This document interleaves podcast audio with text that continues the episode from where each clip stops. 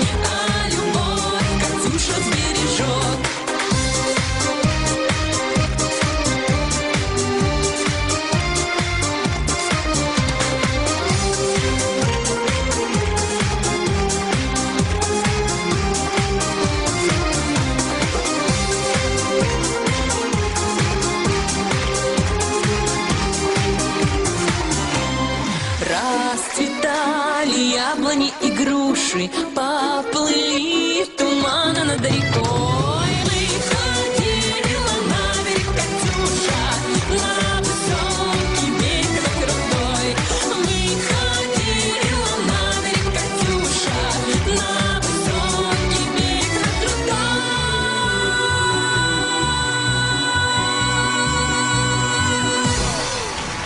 ค่ะ คุณผู้ฟังค่ะ พบกับ i n s i ซต์อาเซียนดิฉันนัฐถาโกโมลวาทินดำเนินรายการค่ะ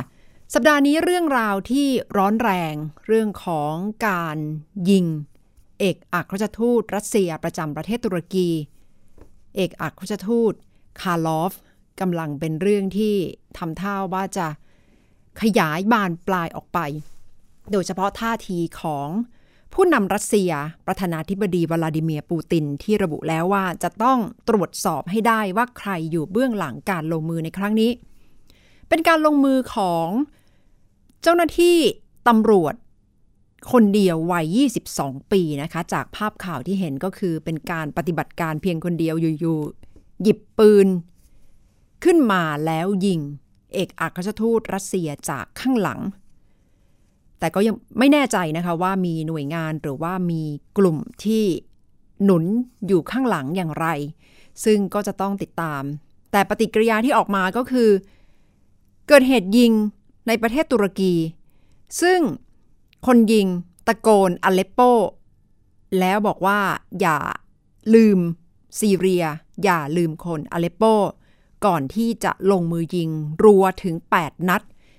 เอกอัครราชทูตคาร์ลอฟ เสียชีวิต ณบริเวณที่เกิดเหตุ ขณะที่มือปืนก็ถูกเจ้าหน้าที่ สังหารและเสียชีวิตตามไปเช่นเดียวกัน เป็นการปฏิบัติการอย่างอุกอาจ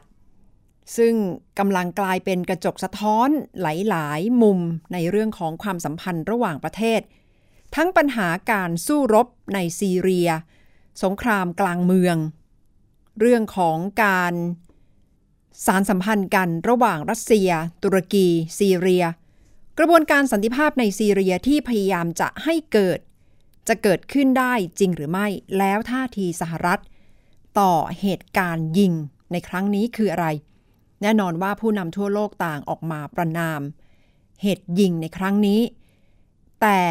เมื่อดูถึงถ้อยคำหรือว่าท่าทีในการพูดคุย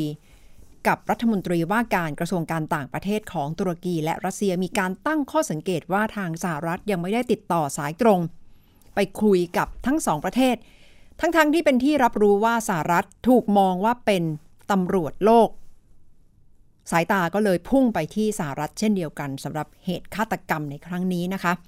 ที่มาที่ไปและกำลังจะเกิดอะไรขึ้นโดยเฉพาะในเรื่องของสงครามกลางเมืองในซีเรีย ดิฉันรวบรวม เนื้อหามาค่ะ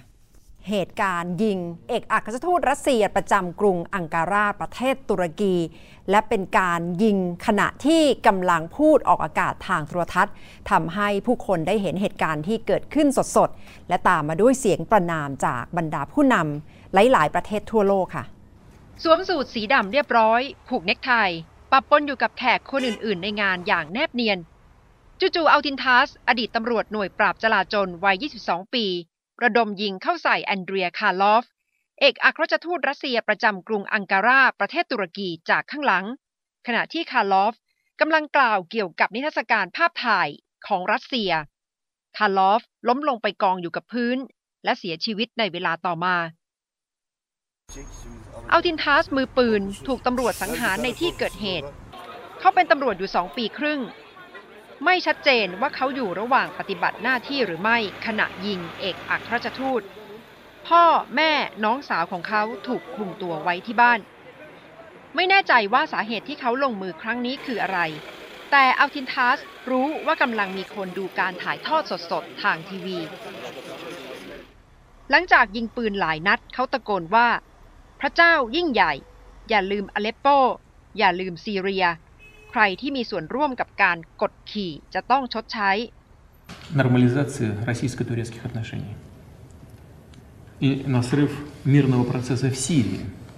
วลาดิเมียร์ปูตินประธานาธิบดีรัสเซียแถลงว่าการก่อเหตุ คือการพยายามหาทางยั่วยุ เพื่อกัดกร่อนความสัมพันธ์ระหว่างรัสเซียและตุรกี และขวางกระบวนการสันติภาพในซีเรีย รัสเซียคือพันธมิตรที่ทรงพลังของประธานาธิบดีอัลอาซาดแห่งซีเรีย การโจมตีทางอากาศของรัสเซีย เหนือเมืองอเลปโป คือปัจจัยสำคัญที่ส่งผลให้กลุ่มกบฏต่อต้านรัฐบาลต้องพ่ายแพ้ รัสเซียเปิดฉากโจมตีทางอากาศเหนือน่านฟ้าซีเรียตั้งแต่เดือนกันยายนปีที่แล้ว และที่ผ่านมาอาศัยความเป็นสมาชิกถาวรของคณะมนตรีความมั่นคงแห่งสหประชาชาติ ปิดกั้นมติเพื่อยุติการสู้รบในซีเรีย bunun bir provokasyon olduğu noktasında hemfikiriz ve burada รีเซปทอยิบเออร์ดวนประธานาธิบดีตุรกีระบุว่า การโจมตีสถานทูตรัสเซียเท่ากับการโจมตีตุรกี operasyon merkezini เจ้าหน้าที่ตุรกีระบุว่า จะตรวจสอบว่าอัลตินทัสเกี่ยวข้องกับกูเลนหรือไม่ กูเลนคือคนตุรกีที่พลัดถิ่นอยู่ในสหรัฐ และผู้นำตุรกี กล่าวหาว่าอยู่เบื้องหลังความพยายามรัฐประหารที่เกิดขึ้นก่อนหน้านี้ หลังจากเหตุสังหารเอกอัครราชทูตรัสเซีย ขณะนี้สายตากำลังจับจ้องไปที่รัสเซียและตุรกีนะคะ เพราะว่าอีกด้านหนึ่งกำลังมีการนัดกันของรัฐมนตรีว่าการกระทรวงการต่างประเทศของรัสเซีย ตุรกีและอิหร่าน เพื่อที่จะพูดคุยเรื่องข้อตกลงสันติภาพในซีเรีย แต่พอมาเกิดเหตุฆาตกรรมทำกำลังทำให้เกิดคำถามว่าแล้วความสัมพันธ์ระหว่างสองประเทศนี้ จะหมางเมินหรือว่าจะยิ่งเกิดข้อสงสัยกันระหว่างกันหรือไม่ ปรากฏว่าผู้นำทั้งสองก็คือประธานาธิบดีวลาดิเมียร์ปูติน และเรเซปเทอร์ยูรีเซปเออร์ดวนแห่งประเทศตุรกีออกมาพูดตรงกันนะคะว่าเหตุสังหาร เป็นความพยายามที่จะยั่วยุกัดกร่อนความสัมพันธ์ระหว่างสองประเทศ ซึ่งยืนยันว่าจะเดินหน้าตามกระบวนการสันติภาพต่อไปค่ะสำหรับกระบวนการสันติภาพในซีเรีย ซึ่งมีทีท่าว่าน่าจะเกิดขึ้นหลังจากได้เห็นการร่วมมือกัน ระหว่างรัสเซีย ตุรกี อิหร่าน และซีเรีย เพื่อนำไปสู่ข้อตกลงหยุดยิง และกระบวนการสันติภาพ กำลังถูกมองว่าเป็นเรื่องเปราะบางอย่างมาก และเกิดคำถามว่าจะเกิดขึ้นได้จริงหรือไม่ เป็นเหตุการณ์ที่เกิดขึ้นหลังจากที่เมืองอเลปโป โดยเฉพาะทางฝั่งตะวันออกของอเลปโป ทางรัสเซียได้เข้าไปโจมตีทางอากาศอย่างหนักหน่วงนะคะ เพื่อที่จะช่วยเหลือกองกำลังที่หนุนรัฐบาล ของประธานาธิบดีอัลอาซาดแห่งซีเรีย และหลังจากที่ยึดบริเวณฝั่งตะวันออกมาได้ตั้งแต่วันที่ 13 ธันวาคม ก็เริ่มเห็นปฏิบัติการที่ผู้คนในอเลปโปต้องการความช่วยเหลืออย่างมากสิ่งที่ผู้ชายคนที่ลงมือยิงเอกอัครราชทูตรัสเซีย เขาประกาศว่าต้องการให้ แก้แค้นให้กับอเลปโป และไม่อยากให้ผู้คนลืมอเลปโป และลืมซีเรียค่ะสำหรับการสู้รบที่เกิดขึ้น ไม่ใช่เป็นการสู้รบที่เกิดขึ้นภายในประเทศซีเรียเท่านั้นนะคะ เพราะว่าหมายถึงการที่นานาประเทศที่อยู่รอบๆซีเรีย ส่งกองกำลังของตัวเองเข้าไปเพื่อร่วมรบ เพื่อที่จะเข้าไปร่วมในการต่อสู้กับกองกำลัง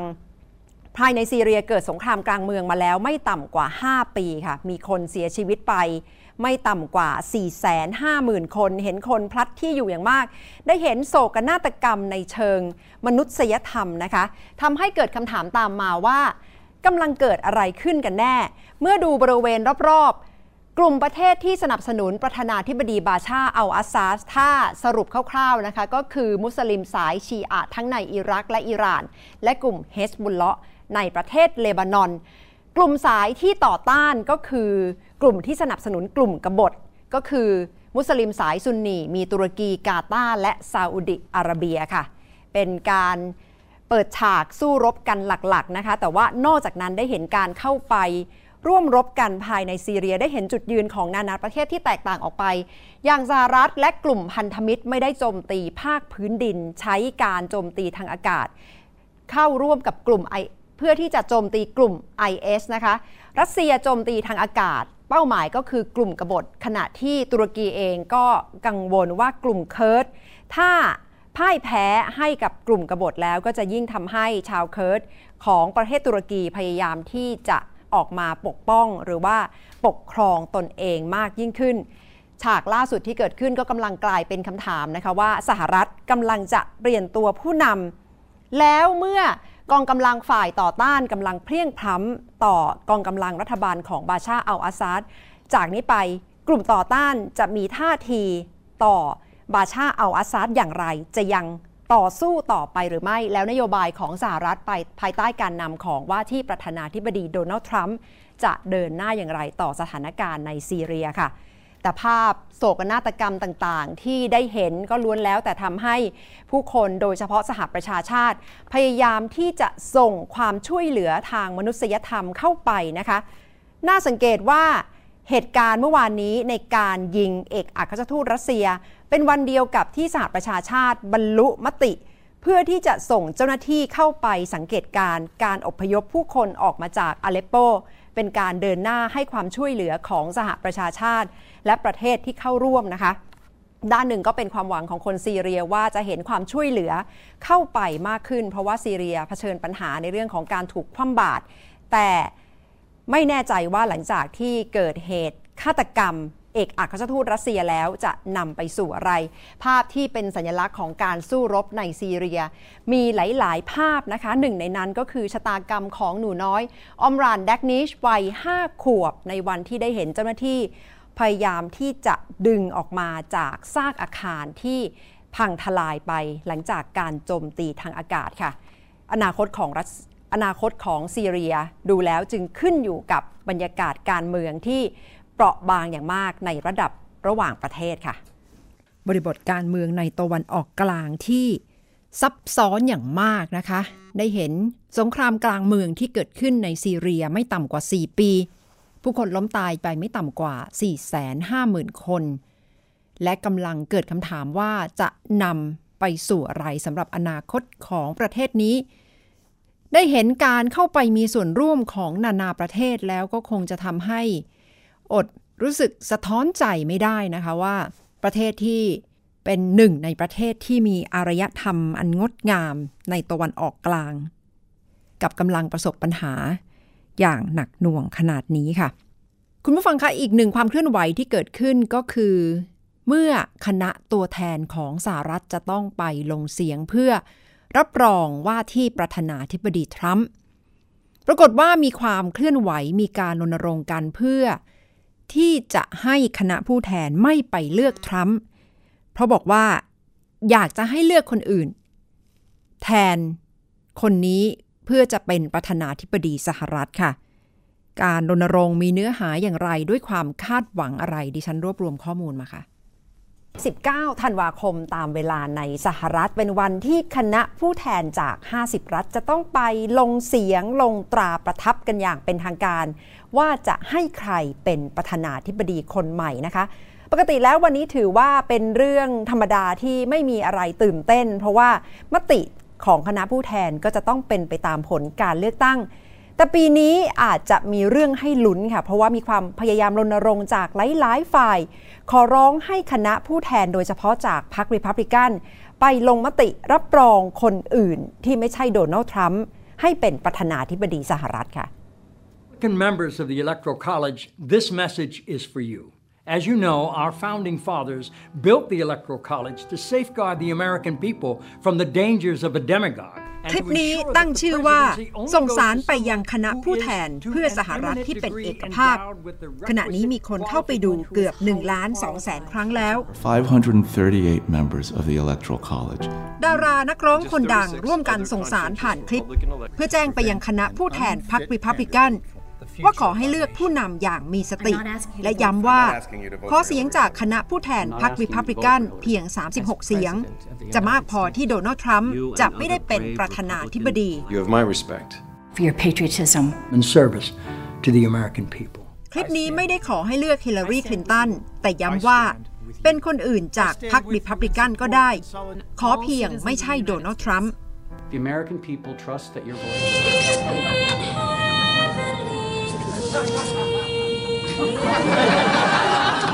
รายการ Saturday Night Live ล้อเลียนฉากในภาพยนตร์เรื่อง Love Actually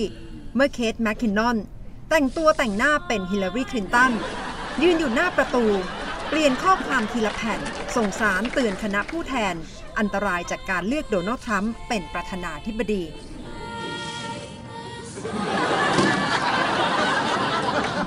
ทรัมป์เคยทวิตต่อว่าการล้อเลียนของรายการนี้ก่อนหน้านี้แล้ว และบอกว่าน่าเบื่อและไม่ตลก แต่ครั้งล่าสุดนี้ยังไม่มีปฏิกิริยาออกมาจากโดนัลด์ทรัมป์ที่เมืองฟิลาเดลเฟียสถานที่ที่เป็นต้นกำเนิดรัฐธรรมนูญสหรัฐ มีคนออกไปประท้วงกันอย่างมากเมื่อ 3 วันก่อน ร้องขอต่อคณะผู้แทนด้วยความหวังว่าจะดึงไม่ให้ทรัมป์เป็นผู้นำสหรัฐ 19 ธันวาคมคือวันที่คณะผู้แทน 538 คนจาก 50 รัฐ จะต้องรับรองทรัมป์อย่างเป็นทางการ ผลการเลือกตั้งทรัมป์ได้เสียงของคณะผู้แทน 306 เสียงจาก 30 รัฐ ขณะที่คลินตันได้คะแนนนิยม เหนือกว่าทรัมป์2ล้าน8แสนเสียง คาดการณ์กันว่าคณะผู้แทนไม่น่าจะเปลี่ยนผลจากการเลือกตั้งในวันที่ 8 พฤศจิกายน แต่ข้อกล่าวหาโดยสำนักงานสอบสวนกลางของสหรัฐหรือ CIA ว่ารัสเซียเจาะระบบอีเมลของพรรคเดโมแครตอาจจะส่งผลให้คณะผู้แทนของพรรคพยายามโน้มน้าวคณะผู้แทนคนอื่น ๆ ไม่ให้ลงเสียงให้ทรัมป์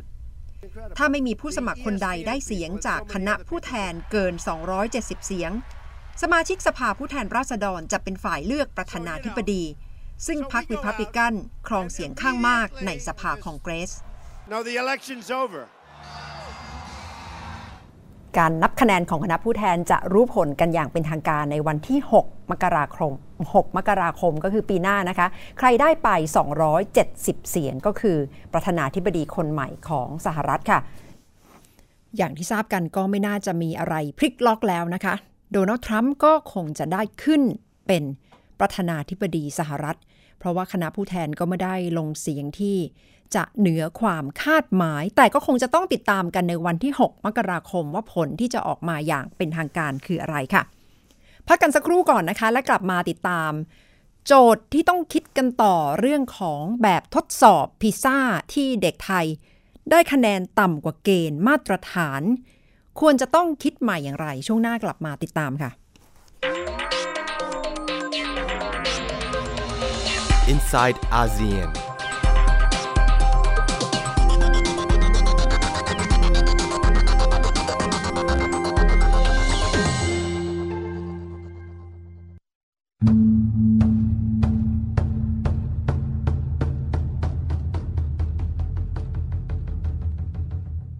ทุกพื้นที่มีเรื่องราว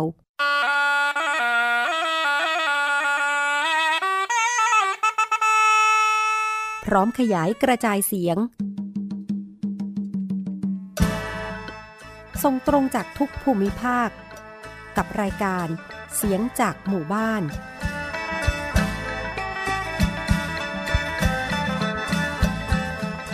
ทุกวันเสาร์เวลา 8 นาฬิกาถึง 9 นาฬิกา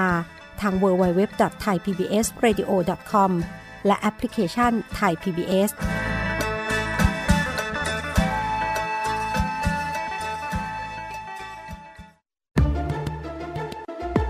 กาหลีรัสเซียก็มีศูนย์เหรียญเหมือนกัน หมายถึงว่าทุกชาติ ทุกชาติอืมมีมีลักษณะรูปแบบการทำธุรกิจแบบศูนย์ค่ะเหรียญทั้งหมดโอ้โหมันยังมีสิ่งนี้อยู่ในประเทศไทยนะคะไปไหนมาครับดิฉันไปจังหวัดปัตตานีมาหลากหลายเรื่องราว เบื้องหลังข่าวที่คุณยังไม่รู้ จากปากของคนข่าว ในรายการตกข่าว ทุกวันศุกร์ 10นาฬิกา30นาทีถึง 11นาฬิกา ทาง www.thaipbsradio.com และแอปพลิเคชัน Thai PBS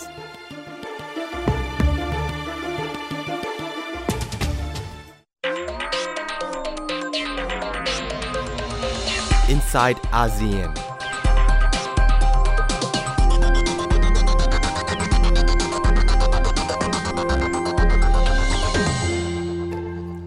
กลับมาติดตาม i n s i ซต์อาเซียนกับดิฉันนัฐถาโกมลวาทินค่ะ คุณผู้ชมคะเมื่อประมาณ 2 สัปดาห์ที่ผ่านมาเพิ่งจะมีการประกาศผล การประเมินนักเรียนนานาชาติ ซึ่งมีเด็กไทยเข้าร่วมในการสอบครั้งนี้ด้วยนะคะ เป็นการทดสอบวิชาวิทยาศาสตร์ คณิตศาสตร์ และความเข้าใจในการอ่าน ผลคะแนนที่ออกมาน่าตกใจไม่น้อย เพราะว่าไทยต่ำกว่าเกณฑ์มาตรฐานใน หลาย ๆ วิชาค่ะทำให้เกิดคำถามว่า เกิดอะไรขึ้นกับการเรียนของเด็กไทย แต่อีกด้านหนึ่งมีมุมมองจากอาจารย์ชลิดาพรส่งสัมพันธ์ในช่วงคิดยกกำลังสองนะคะ ที่ระบุว่า ที่จริงอาจจะต้องคิดทบทวนว่าการออกข้อสอบแบบนี้เหมาะสำหรับการวัดคุณภาพของเด็กนักเรียนหรือไม่ เพราะว่าข้อสอบวัด 3 วิชา แล้วที่จริงก็อาจจะมี หลายๆ มิติที่ควรจะวัดเพื่อเป็นคุณภาพของเด็ก ไม่ควรที่จะจำกัดอยู่แค่ 3 วิชานี้เท่านั้นค่ะ ฟังมุมมองจากอาจารย์ชลิดาพรส่งสัมพันธ์ในช่วงคิดยกกำลังสองค่ะ คือจริงๆแล้วพูดให้อุ่นใจนะคะอพอผลพิซ่าออกมาเนี่ยนะคะการประเมินครั้งนี้ปรากฏว่าตกใจกันไปหลายประเทศในโลกนี้นะคะ แล้วก็มองสถานการณ์ว่าเป็นวิกฤตใหญ่ นะคะเพราะว่าผลคะแนนออกมาได้ไม่ค่อยดีต่ำกว่าเกณฑ์นะคะคือคือพูดเช่นนี้ดูเหมือนจะปลอบใจไทยนะคะว่าเออเราอันดับรั้งท้ายท้ายๆนะคะของ 70 ประเทศเนี่ยนะคะคนอื่นเขาก็เดือดร้อนพอๆกับเราอะไรอย่างเงี้ยแต่ว่าสิ่งที่ควรจะต้องคิดก็คือการทดสอบการวัดนะคะการจัด อ่าอันดับ เช่นนี้เนี่ยมันส่งผลยังไง คือคือบางทีอาจจะต้องตั้งตั้งคำถามกับตัวโจทย์อะนะคะมากกว่าที่จะคิดถึงเรื่องของการอ่าจัดการในลักษณะเฉพาะหน้าค่ะโจทย์ที่ถามนักเรียนเนี่ยเหมาะสมหรือเปล่าอย่างนั้นเหรอคะคือกระบวนการวัดผลเช่นนี้นะคะคุณนัฐาของพิซ่าเนี่ยนะคะถูกตั้งคำถามเยอะจริง ๆ แล้วในปี 2014เนี่ยนะคะก็มีนัก วิชาการนะคะนักนักวิจัยรวมทั้งคนที่อยู่ในแวดวงการศึกษาจำนวนหนึ่งนะคะซึ่งส่วนใหญ่จะเป็นคนที่อยู่ในยุโรปเองเนี่ยได้ร่วมกันเขียนจดหมายถึงผู้อำนวยการพิซ่านะคะ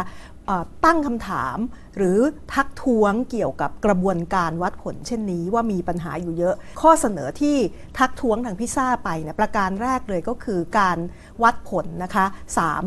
กลุ่ม 3 หมวดที่ว่าเนี้วิธีวัดผลเด็กที่อายุ 15 ขึ้นไปเนี่ยนะคะเป็นการวัดผลโดยใช้ข้อสอบมาตรฐานเดียว และเป็นข้อสอบที่ในที่สุดแล้วนำไปสู่การวัดผลเชิงปริมาณคุณนัฐาจึงสามารถจะจัดแรงกิ้งได้ว่าใครอยู่ตรงไหนนะคะการใช้ผลสอบเชิงปริมาณเช่นนี้แปลว่ามันก็จะขาดตกบกพร่องอยู่หลายเรื่อง คุณคุณนัฐาอาจจะสามารถวัดความเรื่องเรื่องของคณิตศาสตร์ วิทยาศาสตร์และการอ่าน นะคะแต่ก็จะวัดเรื่องอื่นๆไม่ได้อะนะคะเช่นเรื่องของออสุขภาพร่างกายนะคะหรือว่าเรื่องของวิธีคิดเชิงจริยธรรมศีลธรรมของเด็กอะไรเงี้ยนะคะก็จะไม่ถูกวัดอยู่ด้วย วิธีการคิดถึงการแก้ปัญหานะคะควรจะคิดอย่างไร คือควรจะคิดถึง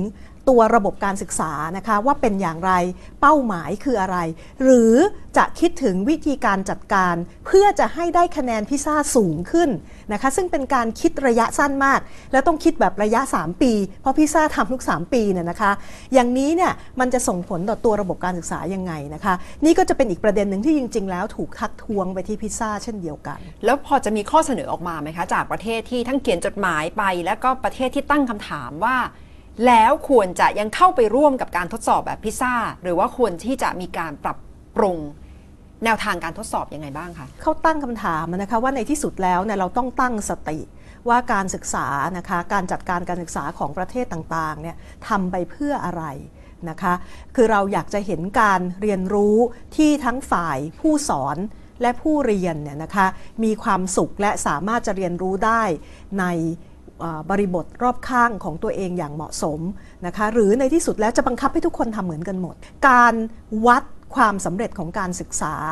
ออกมาเป็นตัวเลขเนี่ยนะคะแปลว่าเราก็จะไม่สามารถเห็นได้ว่าระบบการศึกษาของเราเนี่ยทำให้คนมีความสามารถที่จะจัดการกับอารมณ์ จัดการกับชีวิต ได้อย่างไรนะคะ คนสามารถจะเป็นพลเมืองของระบบการเมืองประชาธิปไตยได้หรือไม่ บางทีสิ่งที่เรามองไม่เห็นเลยนะคะ คือความเหลื่อมล้ำความเหลื่อมล้ำในสังคม และความเหลื่อมล้ำระหว่างประเทศนะคะ จะมีเด็กนักเรียนอายุ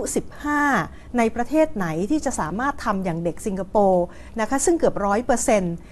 เข้าถึงการ กวดวิชาหรือการมี private tutor นะคะ มีคนสอนให้ตัวต่อตัวอะไรแบบนี้นะคะก็คงจะต้องกลับมาทบทวนว่าแนวทางการศึกษาหรือว่าการมุ่งเน้นการศึกษาเพื่อที่จะตอบโจทย์พิซซ่าเนี่ยเหมาะสมหรือเปล่าสำหรับการศึกษาสำหรับประเทศไทยด้วยนะคะ อาจจะต้องคิดถึงภาพใหญ่ตั้งสติดีๆไหมอะ ว่าระบบการศึกษาไทยในที่สุดพยายามจะทำอะไรนะคะ การทำให้คนมีความสามารถ 3 ด้านที่วัดออกมาเป็นตัวเลขได้ เท่านี้พอแล้วจริงหรือเปล่า คือผลของการทดสอบและจัดอันดับเนี่ย มันไม่ได้บอกแค่ว่าเด็กอายุ 15ทำอะไรได้หรือไม่ได้แต่เพียงอย่างเดียว แต่บอกให้เห็นว่าเด็กอายุ 15 ในบางประเทศ ขณะที่เรียนหนังสือนั้นเนี่ยต้องถูกลากออกไปนะคะทำงานในระบบเศรษฐกิจนะคะใช้แรงงานด้วยอะไรแบบนี้นะคะเราอะไรทั้งหมดนี่มันไม่สามารถสะท้อนอยู่ที่ตัวเลขได้นะคะบางทีการยอมจำนนกับตัวเลขและมาตรฐานแบบเดียวเนี่ยมันจะยิ่งสร้างปัญหาหรือไม่นะคะ คงเป็นเรื่องที่จะต้องทบทวนกันนะคะ ว่าแนวทางการที่เด็กไทยไปรับการประเมินนานาชาติ ในรูปแบบพิซซ่า เป็นเรื่องที่เหมาะสมที่จะมาตัดสินมาตรฐานของการศึกษาหรือว่าคุณภาพของเด็กอย่างไรค่ะ ทั้งหมดคือ i n s i ซต์อาเซียนสำหรับวันนี้ค่ะ คุณผู้ฟังคะกลับมาติดตามกันได้ใหม่พฤหัสบดีหน้า วันนี้ดิฉันนัฐาโกมลวาทิน สวัสดีค่ะ Inside ASEAN